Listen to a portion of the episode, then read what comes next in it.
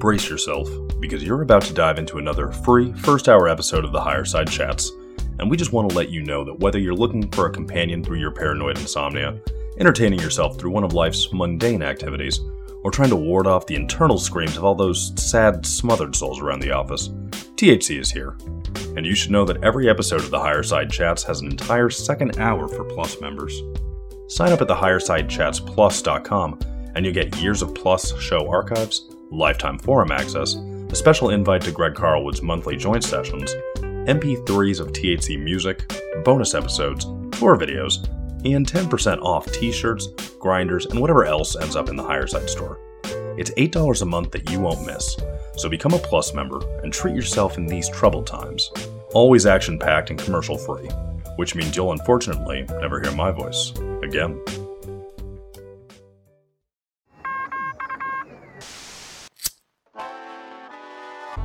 The 1930s, President Franklin Delano Roosevelt addressed the nation through a series of radio broadcasts known as the Fireside Chats.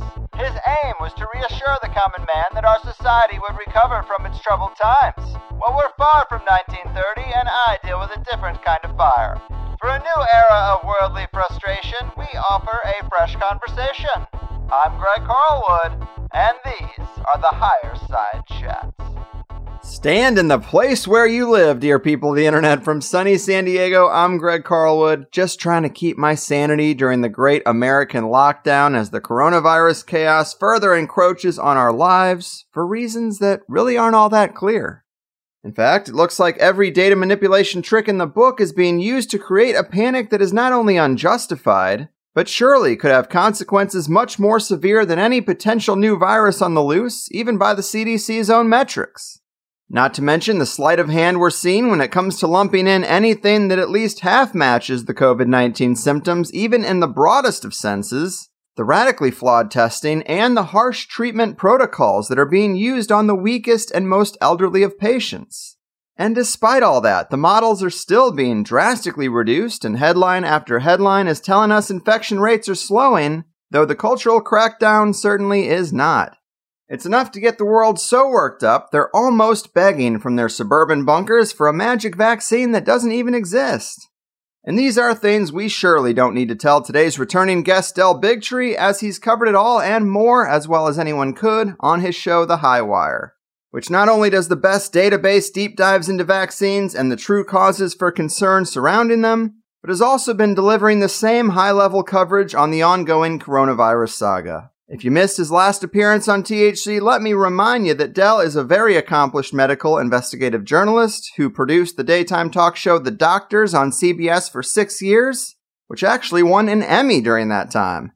Del then went on to produce one of the best vaccine documentaries on this island Earth called Vaxxed From Cover Up to Catastrophe, and his nonprofit ICAN remains the gold standard for true vaccine advocacy and has won lawsuits against the National Institute of Health, the FDA, and most recently the CDC for their irresponsible and dishonest messaging regarding vaccines and autism. We are lucky to have him on our side, a bright mind for these troubled times, the coronavirus hype killer and justice seeking, science loving journalist for justice, Del Bigtree. Welcome back to the higher side. Uh, it's good to be here after that opening. I don't know what we have left to talk about, but that was that was awesome. I try, man. I try. Got to set them up. You know, uh, attention spans are short these days, but I am as thankful as ever to have you here. I very much think your work is the best bridge for my people to share with their friends and family who might not agree with their thoughts on big pharma or the concerns over vaccine safety. And this coronavirus coverage has been no different, just as solid as ever. And it seems that the story you get from taking a sober look at the science itself is a lot different than the story you get from cable news, which I think is a great place to start.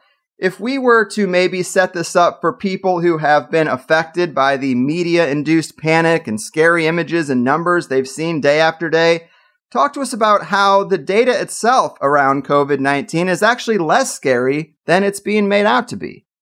Well, I mean, I think if you the the very you know the simplest thing you can do if, if people were going to say where do I start, just look at the overall death number in the world, which is you know right around hundred thousand deaths now around the world. Now that means that essentially you have to understand here in America we would call that a bad flu season. We have had seasons where we had 100,000 deaths and no one batted an eye. We average out in the range of, I think last year was like almost 60,000 deaths from the flu in the United States alone. So the global numbers are still within the range of what we would accept from a flu season in America. So I think you have to start right there and ask yourselves, while that's always been happening, we never shut down the United States of America before, and we certainly didn't shut down the world. These numbers are actually tiny. They're insignificant numbers. That's not to say that people aren't suffering. And for those people that sit in this really tiny group of people that are having an extreme uh, adverse reaction to this illness, you know, my heart goes out to those families and those people. But as you sort of mentioned in your opening, we also have to question if we're not killing those people with the wrong approach towards treatment, which is, I think, the fastest growing story right now in the world. But you just start with the, the, the numbers. That's, that's what you can understand.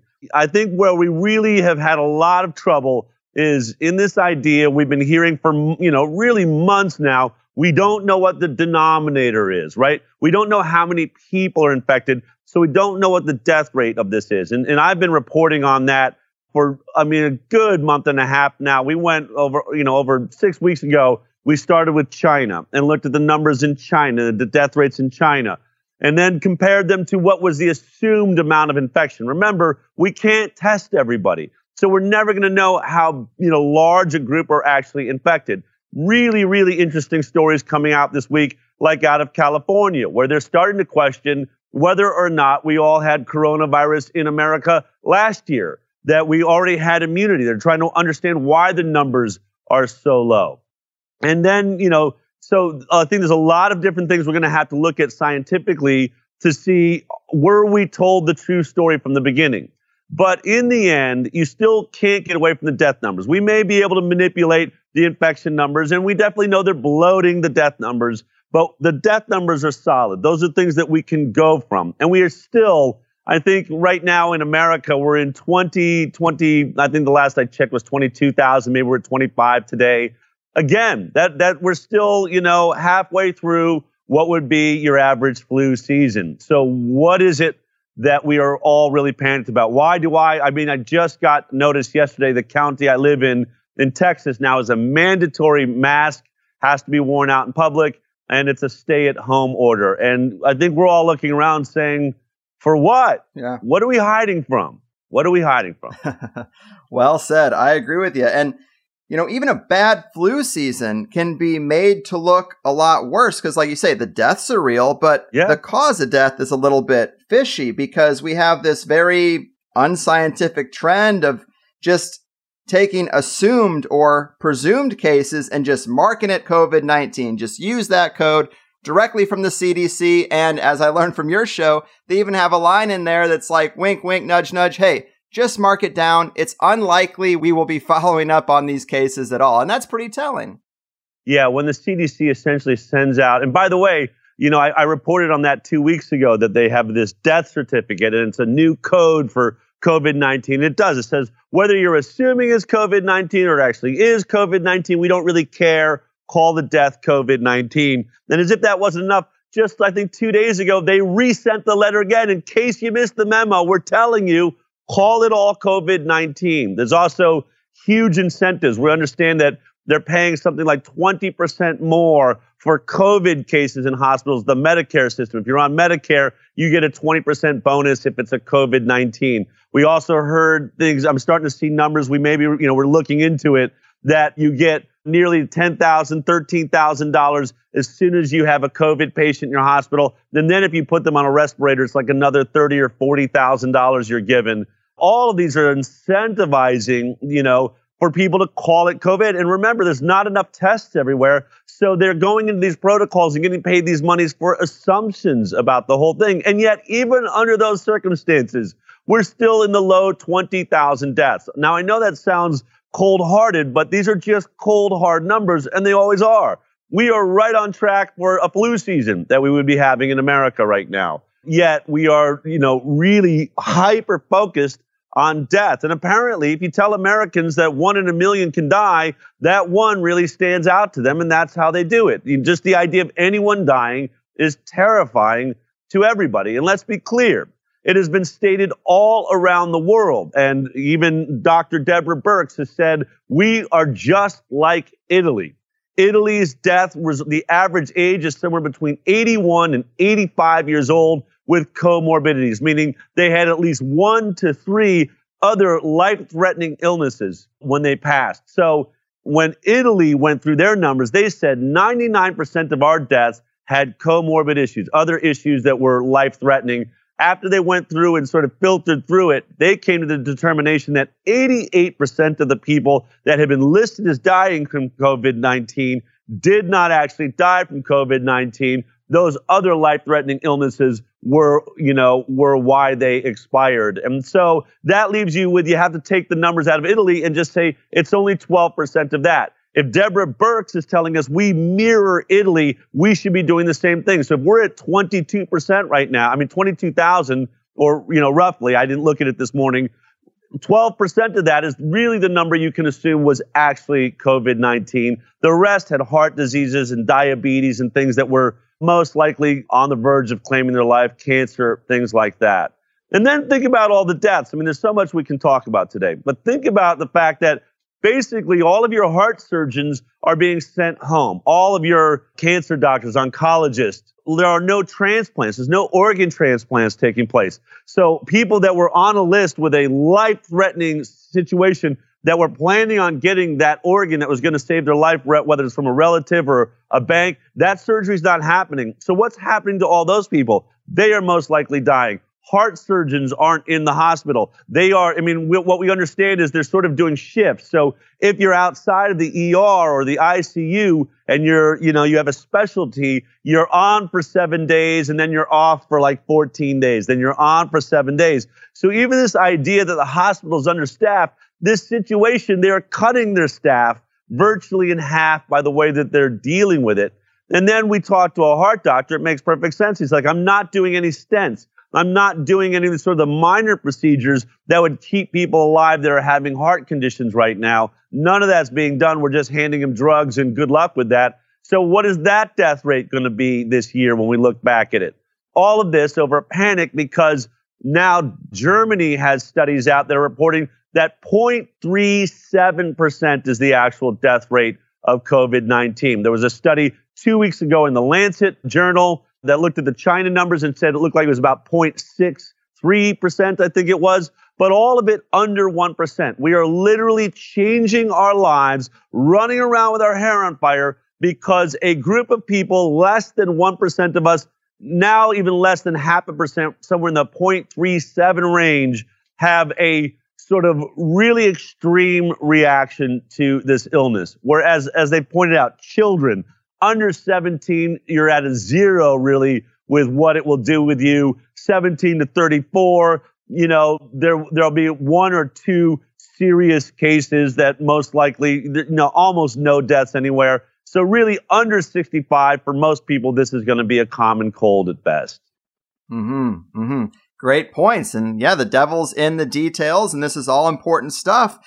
You mentioned that one of the big stories right now could be that we might be killing people with an incorrect protocol. And I wanted to talk to you about that because you covered Dr. Cameron Kyle Sidell, who came out and said that at first he was under the impression that he was treating people with the pneumonia like virus, like everyone else assumed. But as he dealt with more and more patients, he found that these symptoms are a better match for high altitude sickness or the bends when people go scuba diving. And as you said, this is a big deal because if people are coming in completely coherent and then put into a medically induced coma so that they can be put on a ventilator, it's very possible some people are dying from that protocol who shouldn't be put into a coma or put on a ventilator at all. I think it's more than possible. I think it's now being stated by doctors around the world. Many doctors are now following Kyle Sidell into this entire discussion saying we're having the same thing. They're saying that 80%, and this is the sort of the going number, that at least 80% of people being put on ventilators for COVID 19 die. That's higher than usual. I mean, you have to remember, Usually, if you're being put on a ventilator, you are in critical care no matter what's going on. So, you know, the death rate on ventilators tends to be around 50 to 60% for whatever reason you're on it, whether you're just in a, in a you know, a, a brutal car accident or you're suffering from, you know, your chemotherapy or whatever the case may be. But we're talking even higher than that. And I said, I really, the, the video that Cameron put out was very powerful, but it may not have affected me the same way. I mean, you could ask yourself, well, I mean, this is just one guy, except that I'd gotten reports earlier in the week, just two weeks ago, I was talking to a doctor that wanted to remain anonymous, and he had said, everyone on a respirator dies. Everyone on a respirator is dying. And I thought that was an outrageous statement. I said, really? I'm, are you exaggerating? He said, no. I mean, out of all the hundreds that have come through, you know, our hospital and the hospitals around me and all my friends, I only know of two people that ever got off the respirators. So that's sort of, or the ventilators. And so that's what really, when then when Cameron Kyle Sidell came forward, I was like, wow, this is exactly what I'm hearing. And now that he's been very outspoken, there are doctors all over. In fact, we're starting to see a protocol change. We saw it with Boris Johnson, who I would, I think is the highest ranking human being on the planet so far that we've seen go into an ICU with COVID 19. They said they were putting him there so that they could get him on a ventilator if necessary, but instead they used oxygen, which seems obvious. You know, I think the difference, I thought a ventilator was oxygen. I, you know, in, in sort of my lack of understanding, I didn't really think about the fact that, right, you're putting someone in a coma and a ventilator is sort of rammed down your throat and a tube goes down into your lungs. Well, we weren't really, and this is my understanding of after interviewing a lot of different doctors about this, the reason they weren't using oxygen and specifically pressurized oxygen, CPAPs, and these masks that push oxygen in is, is because it can aerosolize the virus. And so, all right, it's a it's a decent concern. But now think about this, and and the way Cameron Kyle Sidell described it is quite chilling. He said normally when we're ventilating people, they are you know not conscious. I mean, they are they are struggling to stay alive. He said that just isn't what we're seeing here. He talks about a patient, this woman, very coherent, speaking very clearly to him, saying, I feel fine. I'm just having trouble, you know, getting oxygen. She, she, her lungs could move, which is why you get a ventilator. She wasn't having trouble with the, the, the muscles. She didn't, in her CAT scan, have any fluid in her lungs. She didn't seem to have pneumonia. So as he was describing, it's and the more we know about this, apparently it's the it's the transfer of oxygen through your red blood cells that is really the problem. So they're seeing these coherent people, but with very low oxygen percentages in their blood. My understanding is once you drop below 90%, that's when hospitals start to get worried. And we're hearing reports of people that are less than 70% oxygen in their blood or 50%,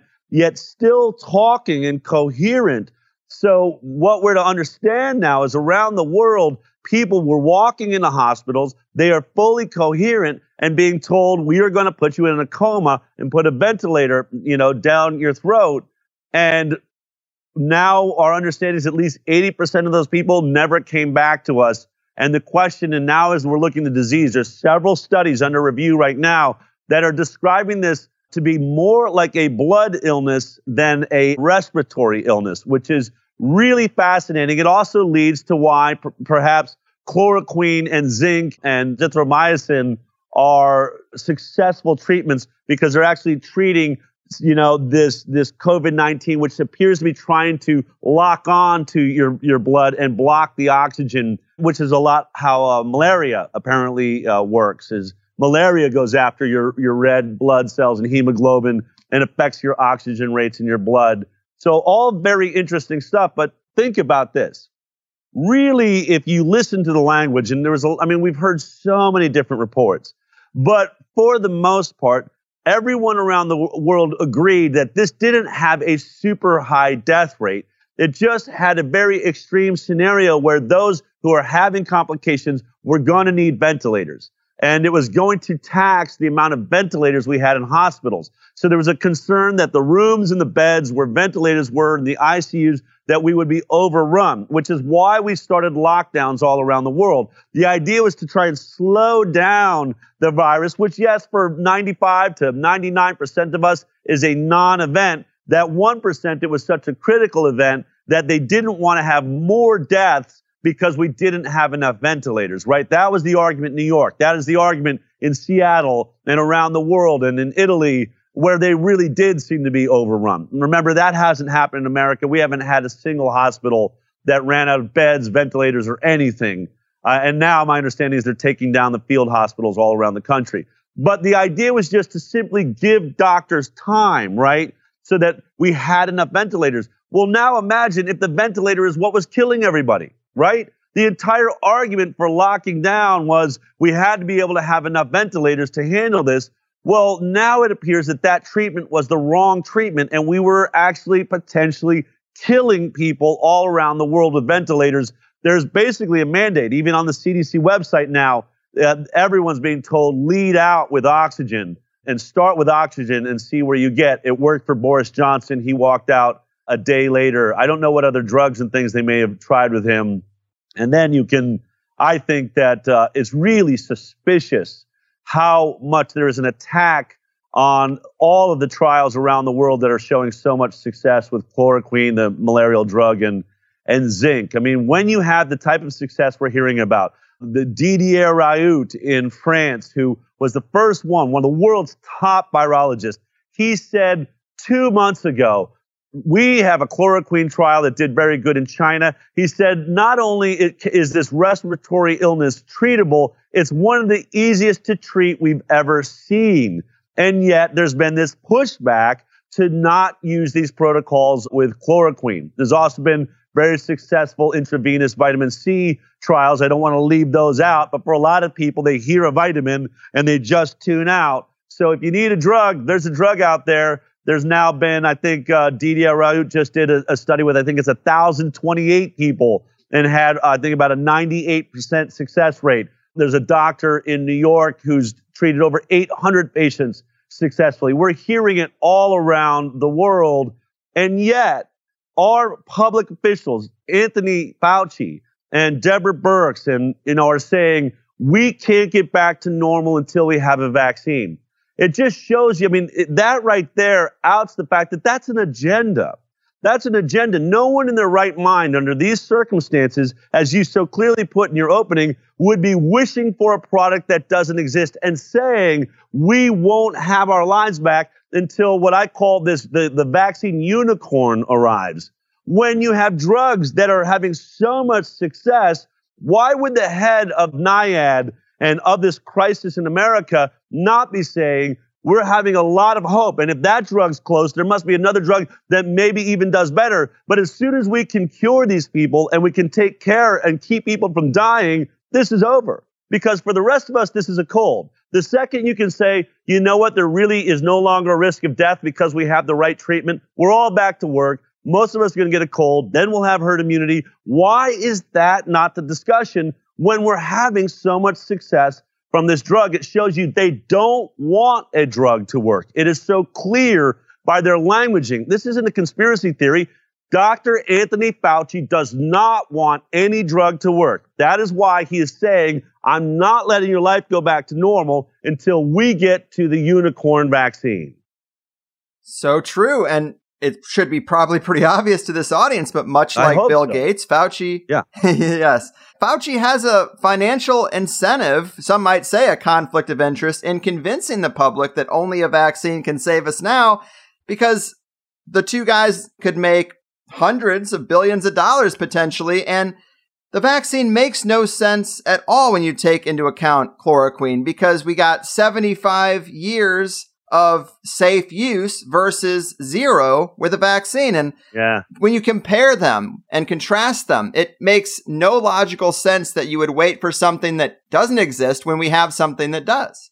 And remember how cautious Tony Fauci was about that we got to get into trials on chloroquine. We got to make sure it's safe, right? Even though we've used it for malaria and all sorts of other, you know, off-label uses, as you said, for 70 years. Yet on the other hand, we are skipping animal trials for the vaccines. And my understanding is there's now 70 vaccines that are going to be going into trials to attempt to handle the coronavirus. And we're skipping animal trials We can get into it in a minute how dangerous that is. This is not just your average vaccine. I just want to say to people, you know, I think we think, well, you know, we have chickenpox vaccine, rotavirus, and measles, yada, yada, all the ones we give our kids. This is just another one of those. Folks, it is not another one of those. They have been attempting to make a coronavirus vaccine for decades. They are also using a brand new approach to vaccination. In this case, an mRNA, using an mRNA, which is, or, or a DNA vaccine. These are spelunking into places in the immune system they have never been before. In the case of mRNA vaccines, again, we've been attempting this since the 1990s, and still not one has made it onto the market because we are messing with your natural, really, if you think of your body as a computer, we are sending in a false message to try and make it work. Very, very dangerous stuff. And in the animal models, you know, that took place in all those trials I told you where they were trying to make a coronavirus vaccine, especially remember when we had SARS coronavirus, there was a real push to try and protect in case SARS came back. And so guys like Dr. Peter Hotez has been a very outspoken proponent of vaccines. He was working on a coronavirus vaccine. Multiple drug companies were. And in almost every case in the animal trials, the vaccine looked like it was safe. In the, in the different versions, they would give it to the animals. They seemed to be healthy. Their bodies were creating antibodies. Look, the vaccine's going to be great. People were jumping up and down, you know, in their laboratories. But then came the challenge test where they actually put the animals in contact with the coronavirus and something happened none of them could explain.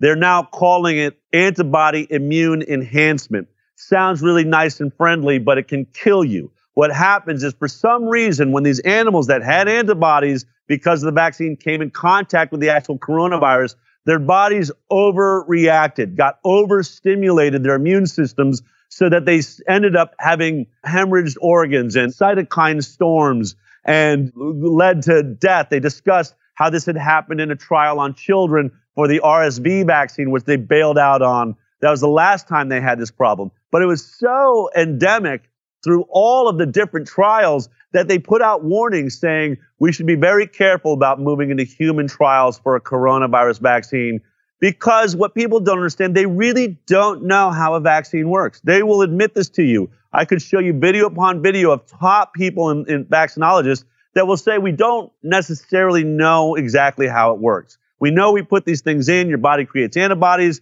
and then usually it blocks the, the virus or the bacteria. In this case, they'll say, we don't know why antibody immune enhancement is happening. They don't know what's happening inside of the body. So this is so experimental. And what's going on? Now imagine 70 different approaches to this are going to jump past the animal models where the animals died the last time we did it and had cytokine storms and every one of them got sicker than they would have been. Remember, Tony Fauci even warned us of this. I'm not making this up. They are warning you there is a chance this vaccine could make people sicker, and we don't want to do that. Well, how are you going to avoid that? How are you going to avoid a, a vaccine that actually puts us all at more risk if you are rushing the science? And that is what we read in every headline. People will ask me, you know, what is the Informed Consent Action Network? That's my nonprofit. I get asked by newspaper agencies, what do you think about the vaccine? Are you against the vaccine? I said, what I'm against is what I'm reading in the headlines, which is the science is being rushed. I am against rushing any kind of science there is, especially the type of science that could affect our species permanently forever. This is not a time to rush especially when, as we just pointed out, you have chloroquine that seems to have a 98% success rate in recovering people. Mm. So that's just a little bit on the, I think, what will prove to be the most dangerous vaccine of all times. And by the way, for those of us that have always had an issue with the testing of vaccines, I mean, that's been my number one discussion since I made Vaxxed and the and the focus of the work of the Informed Consent Action Network. We have proved that not a single childhood vaccine was ever tested against an inert placebo to establish safety. It was put on the market without using the gold standard of safety testing, which is a placebo study. If you look at these trials right now, they're falling right in that line. Not one of these trials is going to have a placebo group getting a saline injection while everyone else gets injected with the vaccine so that you would have a real comparator, a real comparison group that is establishing, you know, safety. You need a safety control. We don't have any of those in these trials, which are supposed to last a couple of months. And then imagine this. Most of the issues with vaccines that are written right on the inserts themselves pertain to autoimmune disease, autoimmune diseases, demyelinating conditions, multiple sclerosis, and rheumatoid arthritis, and Crohn's disease, and all of these things that take years to appear. They take, you know, two or three years from the moment your body starts, your immune system starts attacking your body till you even recognize it's happening. So if a vaccine can cause that, the idea that you're going to have safety trials and efficacy trials that will produce a vaccine in the next 12 to 18 months when you could have a life threatening autoimmune disease appear three years later, not a single trial will ever have set out to make sure the vaccine doesn't do that. It may kill you, as I've already pointed out, but if it doesn't kill you, what if it just gives you a life threatening and life altering autoimmune disease? None of these trials will be long enough to prove that the vaccine does not do that. And, let me just, since we're right here, make one last point. I have, I'm really not concerned that there is a virus that is going to wipe out this species that happens naturally. Now we know there's things happening in biolabs. There's a lot of discussions right now whether this is bioengineered. I only speak about things I can prove, and I have not found the smoking gun on that yet, but we're looking. But here's my point this species, we have been here since the dawn of man. We have been dealing with viruses and bacteria and seasons of these bacteria and viruses every single year, and we have never seen anything wipe out our species. I don't believe anything natural ever will wipe out our species. But you know what could wipe out our species? Rushed science that makes a critical mistake. Just think about this. This is not, this is, this is really not even a theory. In fact, it's the one thing we know this vaccine can do right now, which is have a deleterious effect once you come in contact with the virus. Imagine if Bill Gates gets his way, he rushes a vaccine onto the market. That vaccine will make about $370 billion in one year if you give it to 7.5 billion people as they hope they can. We all get a microchip or some version of tracking us to make sure we got our vaccine. We can't get on a plane, can't get our driver's license. What happens if we all get that vaccine? The quick, short trials look like it was safe, but then lo and behold, there's a mutation in the coronavirus, which, by the way, they're saying there's somewhere between three of them and 50 right now.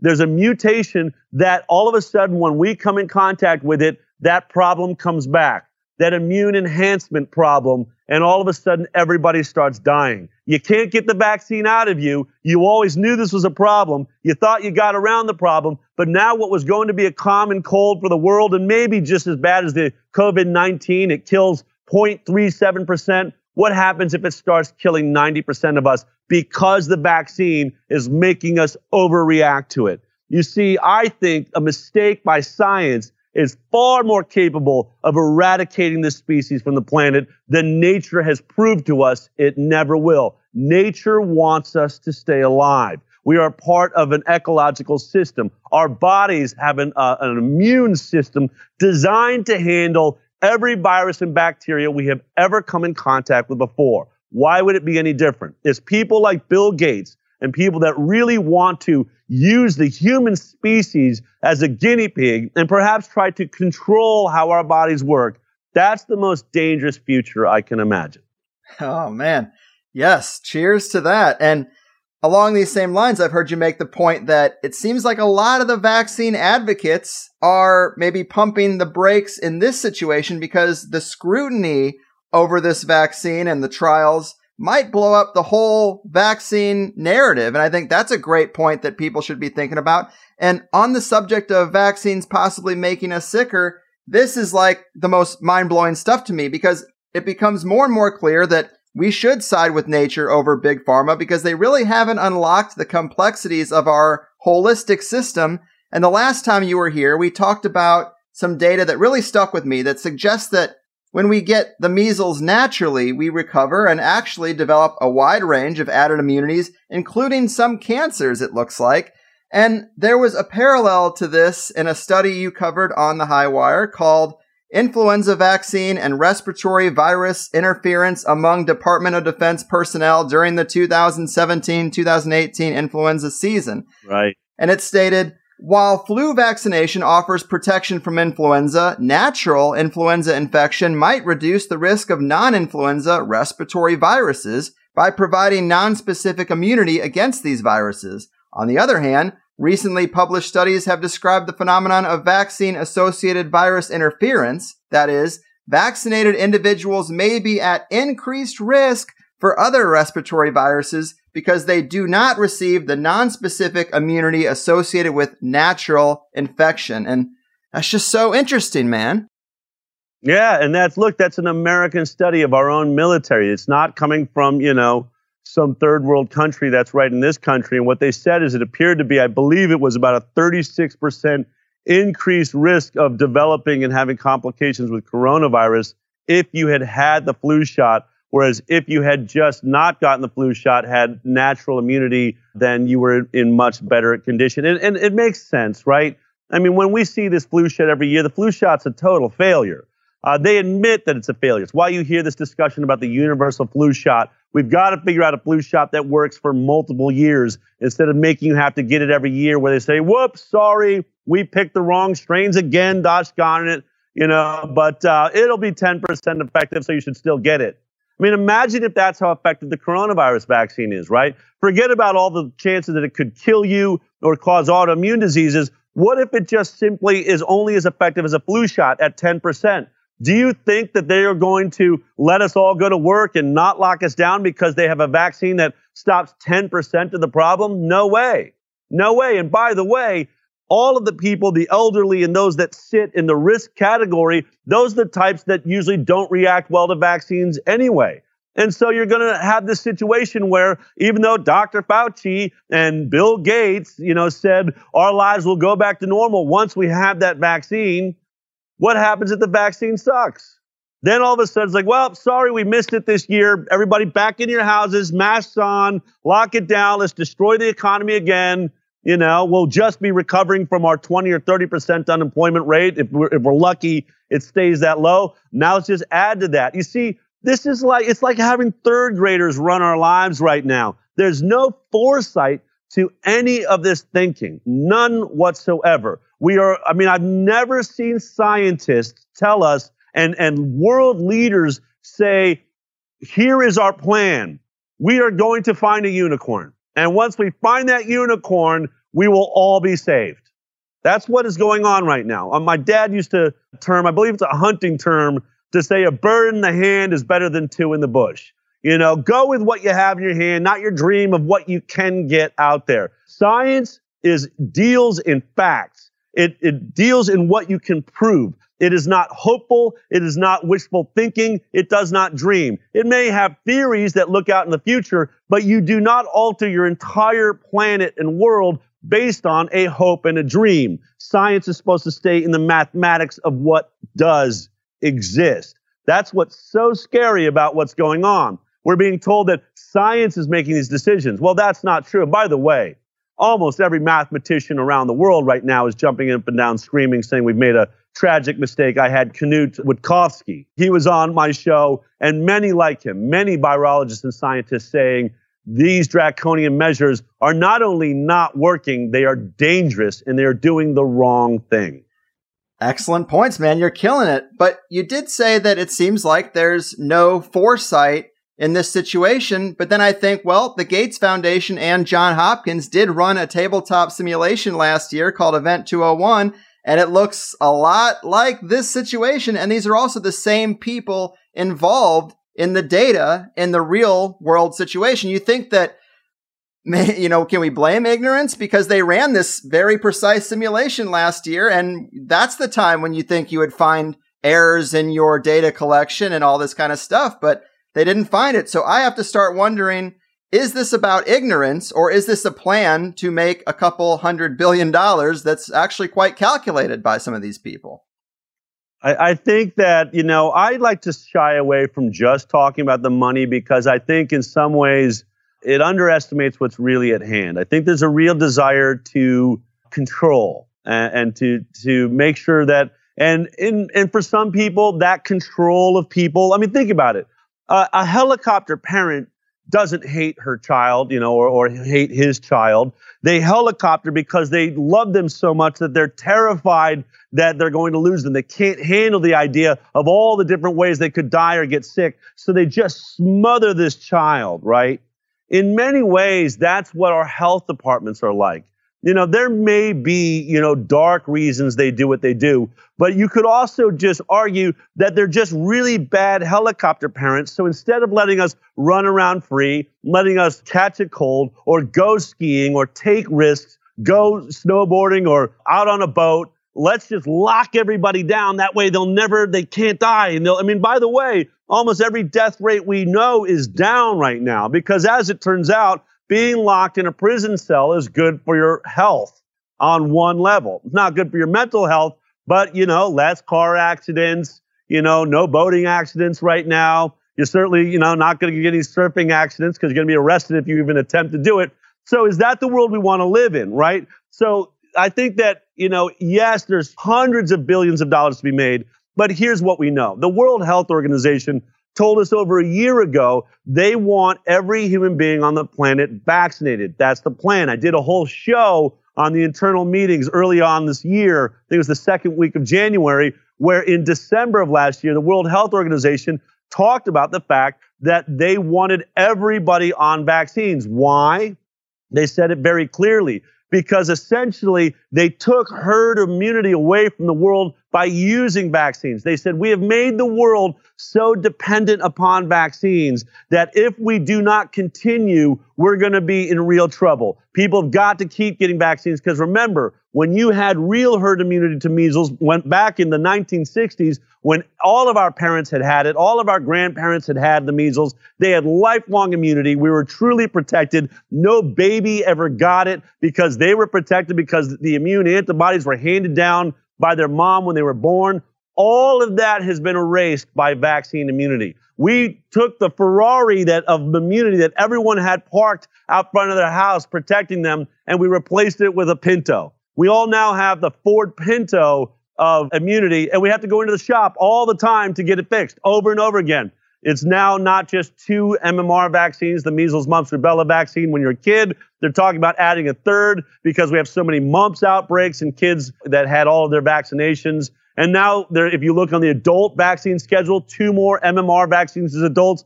So we're looking at what, five? And then it'll be seven, it'll be 10. These things don't create real immunity. They do not last. That's a fact. And so that's what gets to be very, very problematic. When? On the other hand, if you look at the situation right now, and many scientists are talking about this, COVID 19 for, you know, most of us, 90 something percent of us, is going to be a cold at the very worst.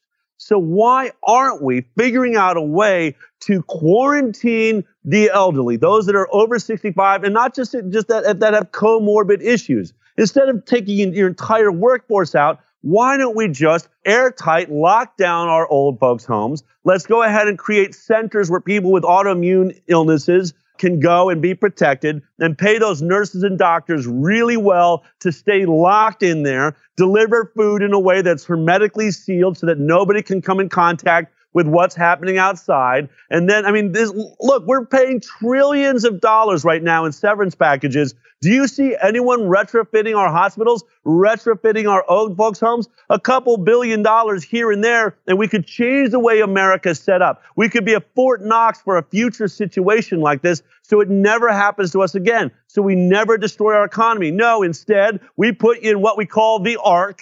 You know, we lock away the elderly and those that are immune suppressed for you know how long? About four weeks. And we let the rest of us be the true soldiers for this country, to be the real heroes and go out and catch that cold. Grab a box of Kleenex, weather it out for four days, and now you are immune for life, or at least for the next several years. And as you pointed out, probably immune to a host of other illnesses, which is how this conversation started. You have such a broad immunity when you actually get the illness. You get all of the proteins wrapped around you know, and the antigens, every part of it, your body's immune to. Not some cross section, some piece that they stuck in a petri dish and grew on some aborted fetal DNA, then stuck in a vial and injected into you.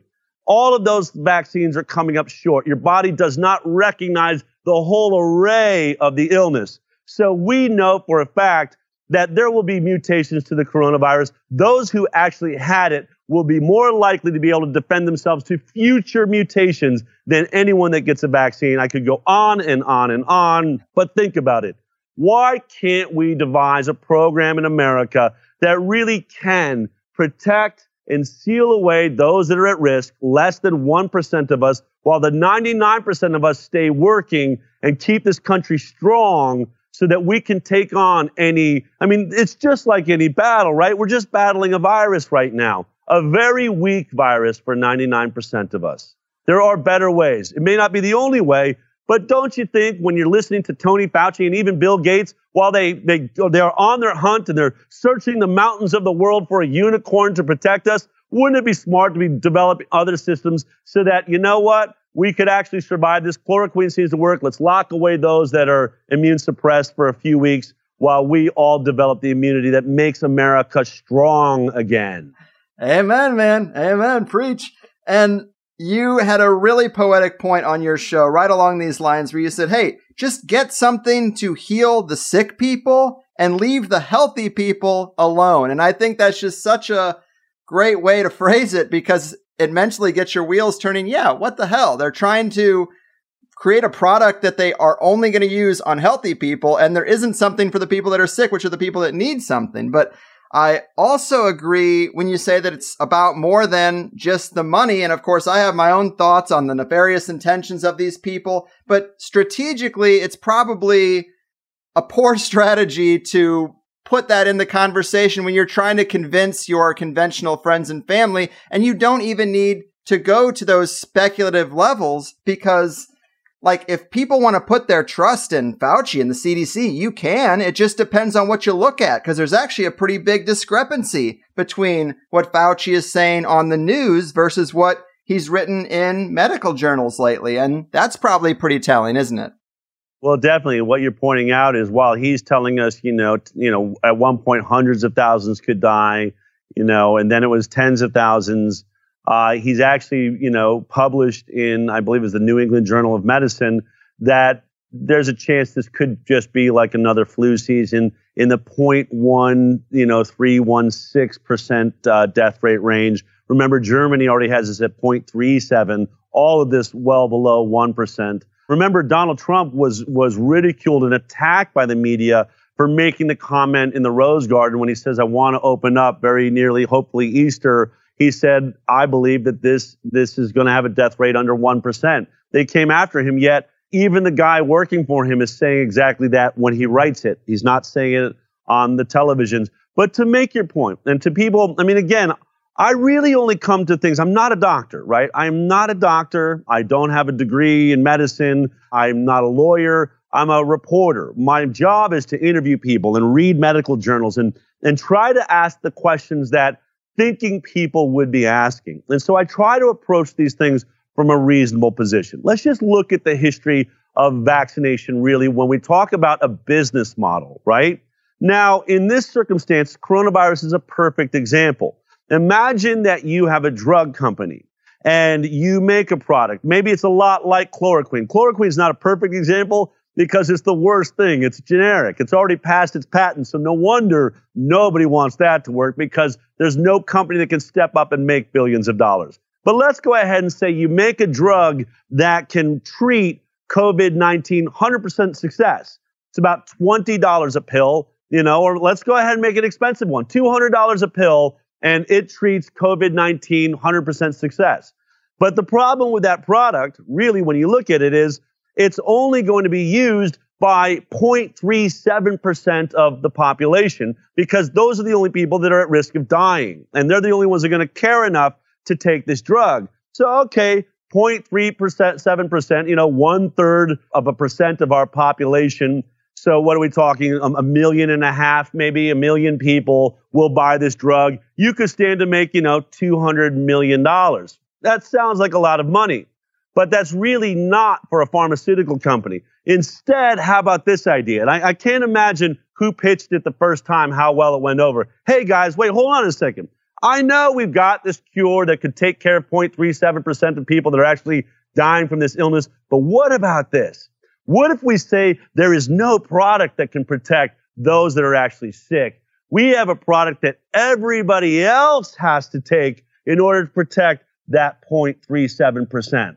What I'm talking about is something called a vaccine. What we do is we say, because those immune suppressed can't take the vaccine, we have to give it to 99.7% of the population that can take it, the healthy people. Now you just went from making, you know, I, I don't even have a calculator here, but would you say, $200 million? Now take 340 million people and give them a product that costs 200 bucks a pop. And you see where this is going. We're in the billions, moving towards trillions of dollars. Worldwide, all of these programs end up being multi trillion dollar products. And so that's why I say this. I don't mind if they want to make a vaccine, as long as that vaccine is designed for those that are over 65 years old that have comorbidities, the ones that are actually at risk from COVID 19. Make a product for them because I am not worried. I don't have to be worried. All science says I'm going to have a cold. I'll take the cold. Thank you very much. Oh, and by the way, my kids, zero effect on them. They're going to take the cold too. Don't go making a product because you stand to make trillions of dollars that all of my healthy family have to take it to protect that immune suppressed tiny percentage group. I mean, it makes sense. It's the, I mean, I got to hand it to them, right? It's the greatest business model that ever, ever was created. It's everybody else needs it. Oh, and by the way, the only reason our product doesn't work is because of those people that refuse to use it. I mean, these are genius advertising slogans but come on now. If our best and brightest scientists in the world are capable, as capable as we think they are, I'm pretty sure they could come up with a product that just deals with those people who are actually at risk. Make a product for those who are at risk and leave the healthy people to develop the greatest immunity there is, true herd immunity. Let us do our part and be the heroes that went out and got a cold. Yeah, yeah, it makes a lot more sense than the protocols were being handed down from on high. And I did want to ask as we're pulling this thing together, hypothetically, if it did come to a point where a COVID 19 vaccine was required to reintegrate with the public, and of course, your kids are unvaccinated, which you know, I'd be interested to just know what you've seen firsthand from that. But have you thought about how your family would handle that specifically? Do you have any advice for families struggling with that potential question? Is it enough to leave? You know, I think I answer that question the way I actually do myself, which is I refuse to even accept that as a reality. Once I've accepted that as a reality, it becomes a greater possibility in my life. I think that our minds are powerful and we we not only you know believe what we see we see what we believe. And if i allow that to be a part of my belief system then we're already further down a road than i want to go. I use the motivation of the idea that that's a possibility. When it does it's not that i can't erase it from my head. I use that as a motivation to be the warrior for truth i am right now.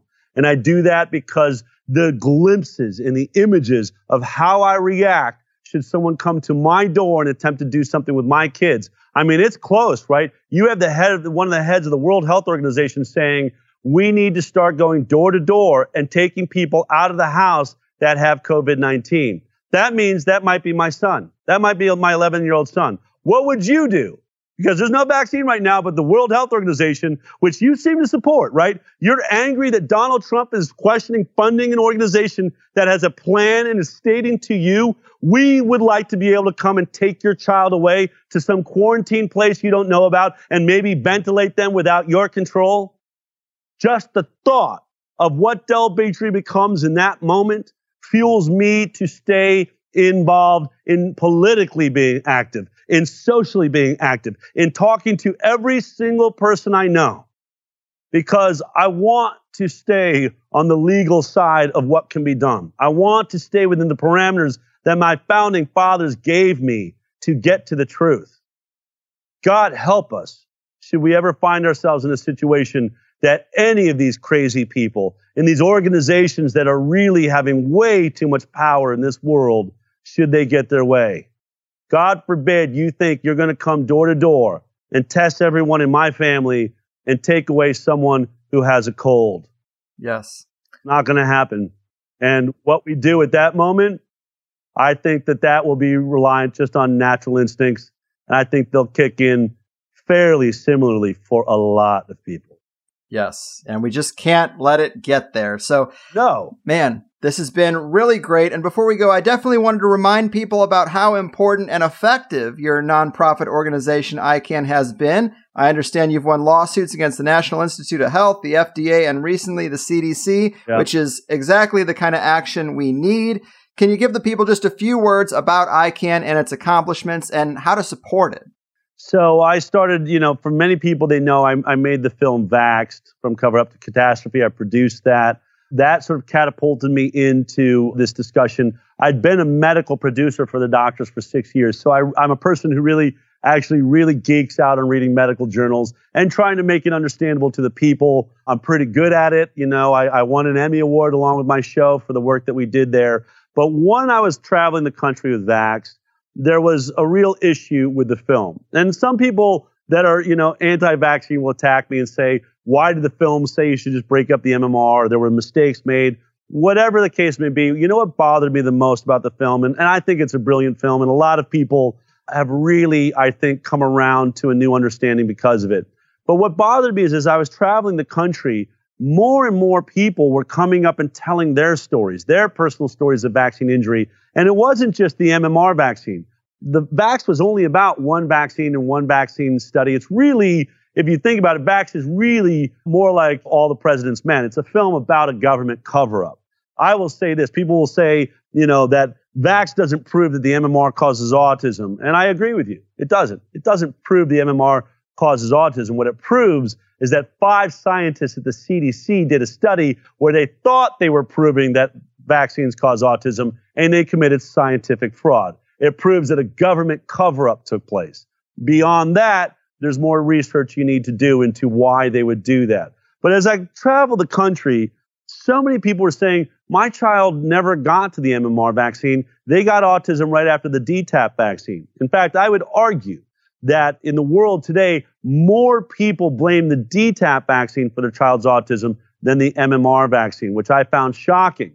Uh, I also had people coming up saying my child died right after a flu shot, or they were paralyzed after the HPV Gardasil vaccine, or they died after the Gardasil vaccine. I started realizing all of the vaccines on our schedule are hurting or killing somebody, that none of them, because uh, I get asked that all the time, and I would you know, is there a safe vaccine? And I can tell you, I've met someone that's been killed by every vaccine that was made. Anecdotal, sure, but when you start hearing lots and lots of the same story, uh, it becomes less and less anecdotal. So I wanted answers. And so I created the Informed Consent Action Network, a nonprofit, where I wanted to take all the skills. And by the way, I brought over a couple of producers from the CBS talk show, The Doctors, that helped me do the research and help create the HighWire, which is why a lot of people say it looks just like television well, we're doing it other than the fact that we, I think we have a couple hundred dollar cameras and not, you know, hundred thousand dollar cameras and, you know, a little bit more tchotchke lights and things. We are approaching this the way we learned to do television.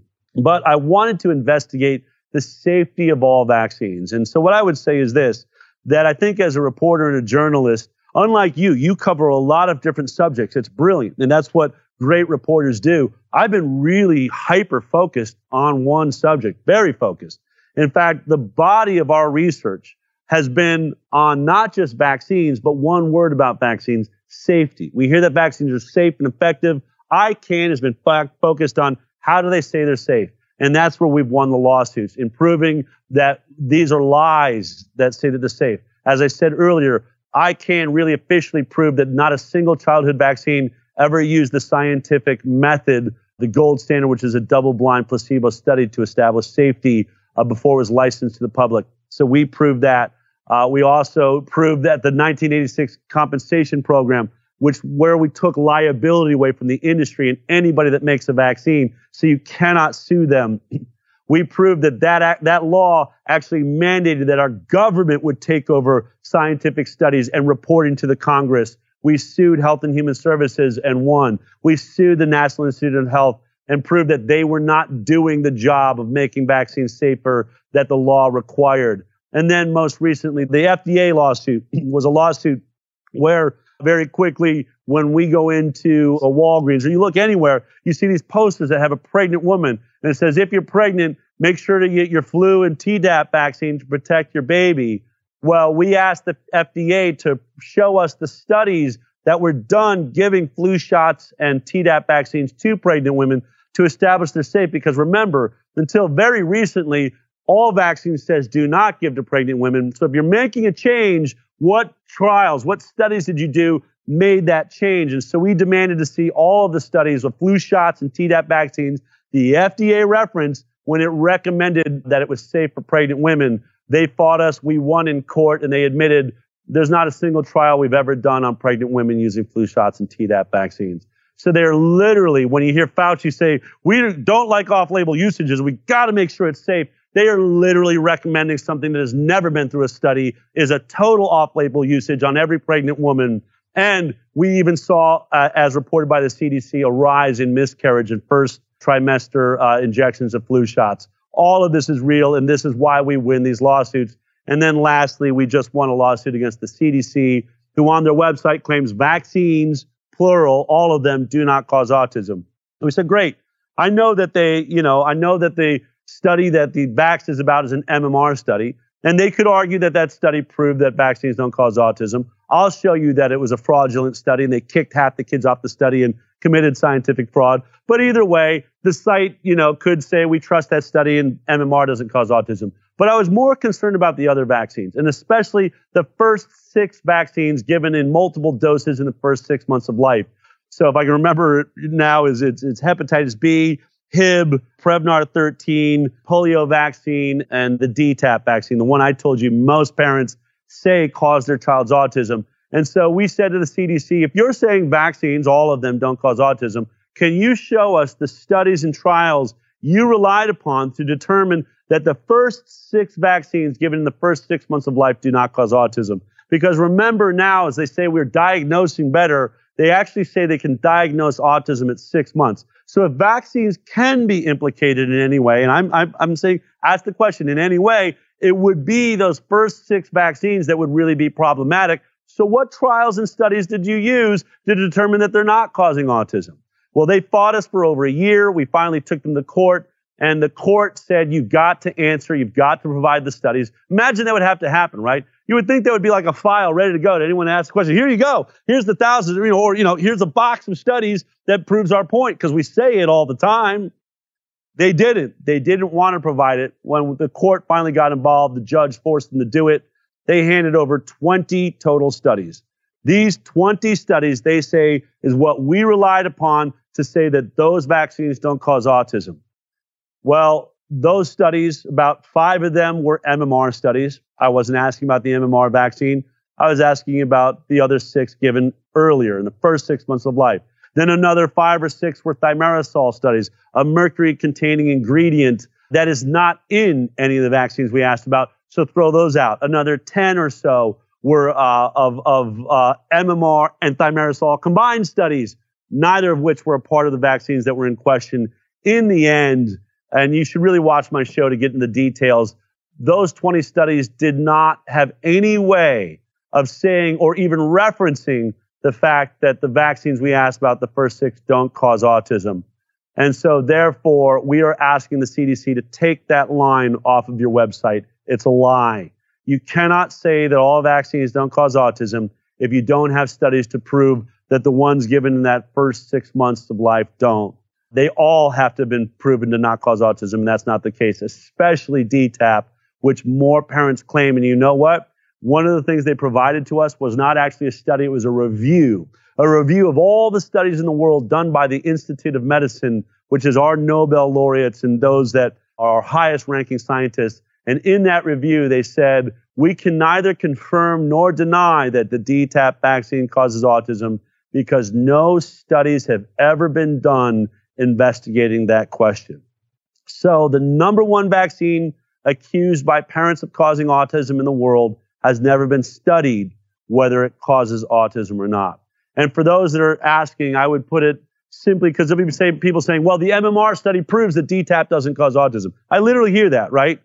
And I would say this okay, would you accept that if I told you that we asked the CDC to give us every study that shows that they relied upon to say that OxyContin is safe and non habit forming? And when they finally did, they fought us and they fought us and they came back and they said, okay, under court order, here they are. And they gave us five studies on aspirin not being, being safe and non habit forming, five studies on Tylenol, safe and non habit forming, five studies on Advil, safe and non habit forming. There you go. Hold on a second. I asked about Oxycontin. I asked about that drug with heroin essentially in it. That one. Well, we relied on these other studies to determine that that one was safe. That's how the science is being done. And that's why we are now taking those lawsuit wins we've had and we're now moving into civil court cases in New York and in California. We are going, we are finding our way into being able to sue in a space that was totally indemnified. We are working out ways to do that, and that's what the Informed Consent Action Network is doing, on top of funding all the research we've been doing for the HighWire and the reporting we've been doing. I highly recommend people go and watch the last four episodes or so of the HighWire. It is packed with science. It is packed with links that you get to go and look at and come to your own conclusions. And if you want to help fund this work, which costs us millions of dollars every year, all the lawsuits and all the scientists that we fund and work with around the world, we could really use your help. Go to icandecide.org. That's our nonprofit's website and hit the donate button. I'm pretty sure we have a donate button on the HighWire too, so you can also go to the highwire.com to watch the episodes of the HighWire. We do not sell any products, even though I believe in vitamins, they don't sell vitamins. I don't want anyone telling us what we can report or whether they think they're happy with how we're discussing these issues. We want to be totally free, to have total free speech and deliver free news. Everything as we find it, and that's what we're doing. We're going to continue to do. Mm. Yes, man. So important. Thank you for breaking that down and kudos on the win. Of course, people hearing us now should watch The HighWire. I would be really lost without it. It's available at thehighwire.com and on your YouTube channel, which I hope you're backing up regularly at this point. We are. Del, you are the man. You crushed it today. An inspiration to us all. Thanks so much for taking the time and keep fighting the good fight. Thank you. You keep up the good fight too. Thanks for keeping it real and honest. We'll see you next time.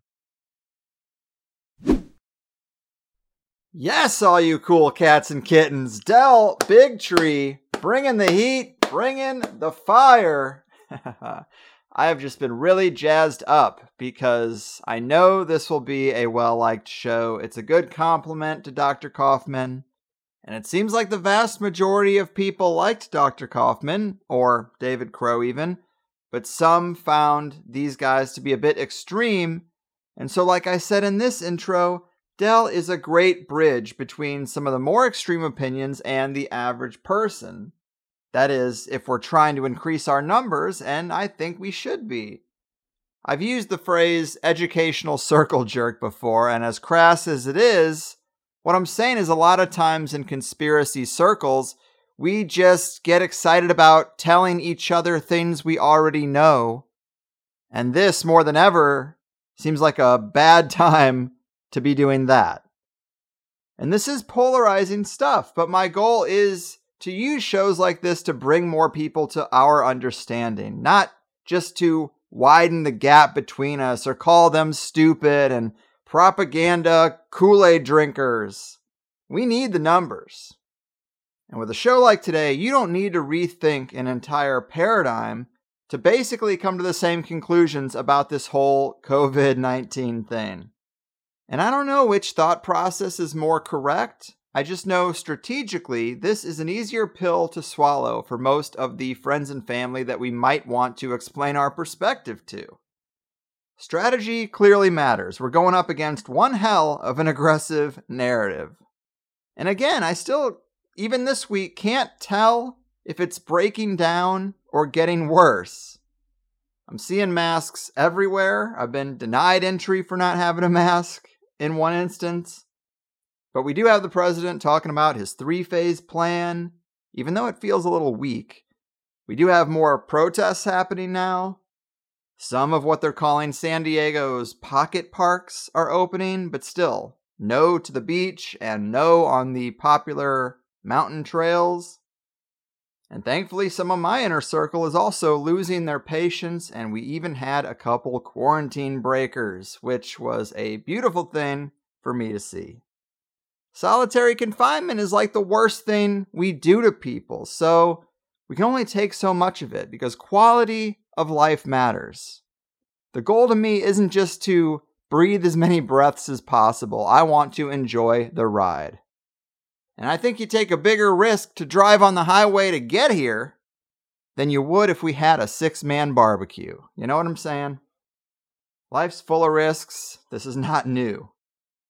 But on the subject of getting together, we kind of glossed over herd immunity today, even though Del mentioned it several times. I didn't think we needed to really get down to herd immunity 101. But we do often hear about herd immunity in the context of vaccines, which is where I think a lot of people's alarm bells start to go off. And of course, that is a big pharma sleight of hand twist on what is really a very natural phenomenon. Don't throw that baby out with the bathwater, as they say. There is reason to think that we can wear out the virus, so to speak, by having it spread through our healthiest and most robust people. There's a real argument for that. And again, there are many layers and perspectives you can take on all this. Are they even looking at a true virus that's making people sick in these tests? Is it just an exosome? Are we still dealing with that mindset that there are no good viruses, the same way doctors used to be taught there is no good bacteria? And then, of course, we learn that that's not true. And we have a very robust and populated gut biome full of bacteria, and we might even have a virome, which is like all these viruses. People talk about trading viruses by the hundreds when you shake hands with someone, and we were all fine up until a few short months ago. I wanted to say weeks, but no, we got to say months now. Still hard to believe. But as I was trying to say, there's just many ways to look at this, many layers and perspectives, but all roads lead to this is grossly overhyped. The details in the data tell a completely different story. The testing, treatment, and trading of other illnesses all take giant chunks out of those big scary numbers we see on TV. And a vaccine poisoned surveillance state is the end goal that we want to avoid here but it was a perfect time to have Del back. I really loved it. He's a great dance partner for this sort of thing. We had a real good flow going there. And we did talk about some stuff that really shocked me. The ventilator thing is really sad and quite dark. I've definitely seen a few more stories about it since we recorded this, as Del predicted. And I really, really wanted to make sure that was in the first hour. Del can speak at length but I knew we had to get that question in quickly. A lot of people need to hear that. And I would say people should hear everything in the interview, but I'm biased. I do consider putting these full shows out for free because these topics are so important right now. But I'm not asking for a lot. And if I'm going to just put out the best and most valuable shows I record for free, then what? I'm incentivized to do less important shows? It just doesn't make sense. And you do think this is a lot better than the big pharma sponsored legacy cable news media coverage, don't you? This is what I've done for years. It's not really new, and I think all my shows are important in some regard. Why do them if not? But I did give out a coupon code for a free week so that people could get in and access these particular shows.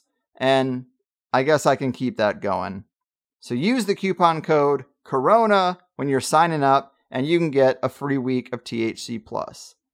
All caps C O R O N A.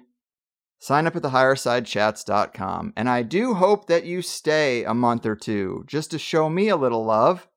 You don't have to be a member forever, but maybe some of you can meet me halfway.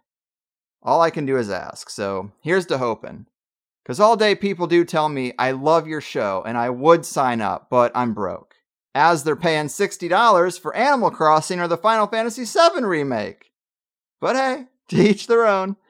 Again, I'm just trying to create some options for you. So use that coupon code Corona if you want to hear the second hour. A lot of people used it the last time I mentioned, which has made me and my wife breathe a little bit easier. But then we realized it actually doesn't help us to live any easier unless some of those people stick around. So fingers crossed.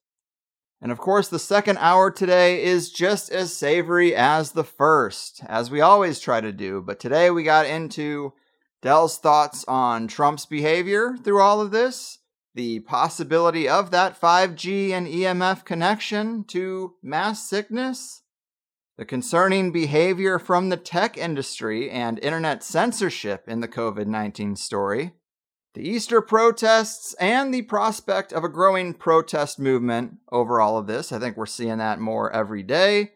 And we talked about some of the best defense strategies and what Del is concerned about when it comes to the geopolitics of everything and what the next century is going to look like when we already thought China would be at the top and now they're getting a head start. All stuff worth considering so sign up for Plus, get the second half of this interview and all the interviews I do. I know people are searching for good, nerve calming answers in the wake of all this, and I'm trying, guys. I'm trying. I've said before, I'm not always the fastest to give you a conspiracy breakdown of this or that, but I like to think we can get deeper and more accurate information by taking a breath and finding the right people in the right time. I've said before, I'm not really a researcher, but I think I'm good at finding those right people, so I obviously need time to digest what's out there before we just throw stuff out and maybe waste a show on bad information. But now I think you can combine David Crowe, Dr. Kaufman, the show we did with Chris and Gordon, the bubble tea video chat that I did with Gordon, and now this Del Bigtree interview, and you've got a pretty damn good range of sense making alternatives. I have some upcoming guests that will probably focus more on the social side of things and less on the medical side. And I think that's needed because that is the part that's going to stick with us for a long time, potentially. So there's going to be plenty of room to talk about it. And I still want to get into other subjects too, right? I can't forget that there's a big wide world out there, and this too shall pass. But big thanks to everyone for paying attention. Big thanks to Del for taking the time. Watch The HighWire, put it in your rotation. He's got an amazing team of people over there, and they make a very high quality show how the most enthusiastic vaccine advocate could sit down and watch a few episodes of HighWire and not be convinced boggles my mind. So let it be the resource that it is for you. But I guess that's it for me. We do have a joint session tonight, April 22nd, Wednesday, 7 p.m. Pacific. I look forward to hearing how you guys are dealing with the chaos and how this is affecting your neck of the woods. Should be a solid little powwow. Join with the link right on the front page of the highersidechats.com. Hopefully, I'll see you then. Do take care of you and yours, and I'll catch you next time. Your move propaganda pushers, medical data manipulators, and agents of this coronavirus chaos. Your fucking move.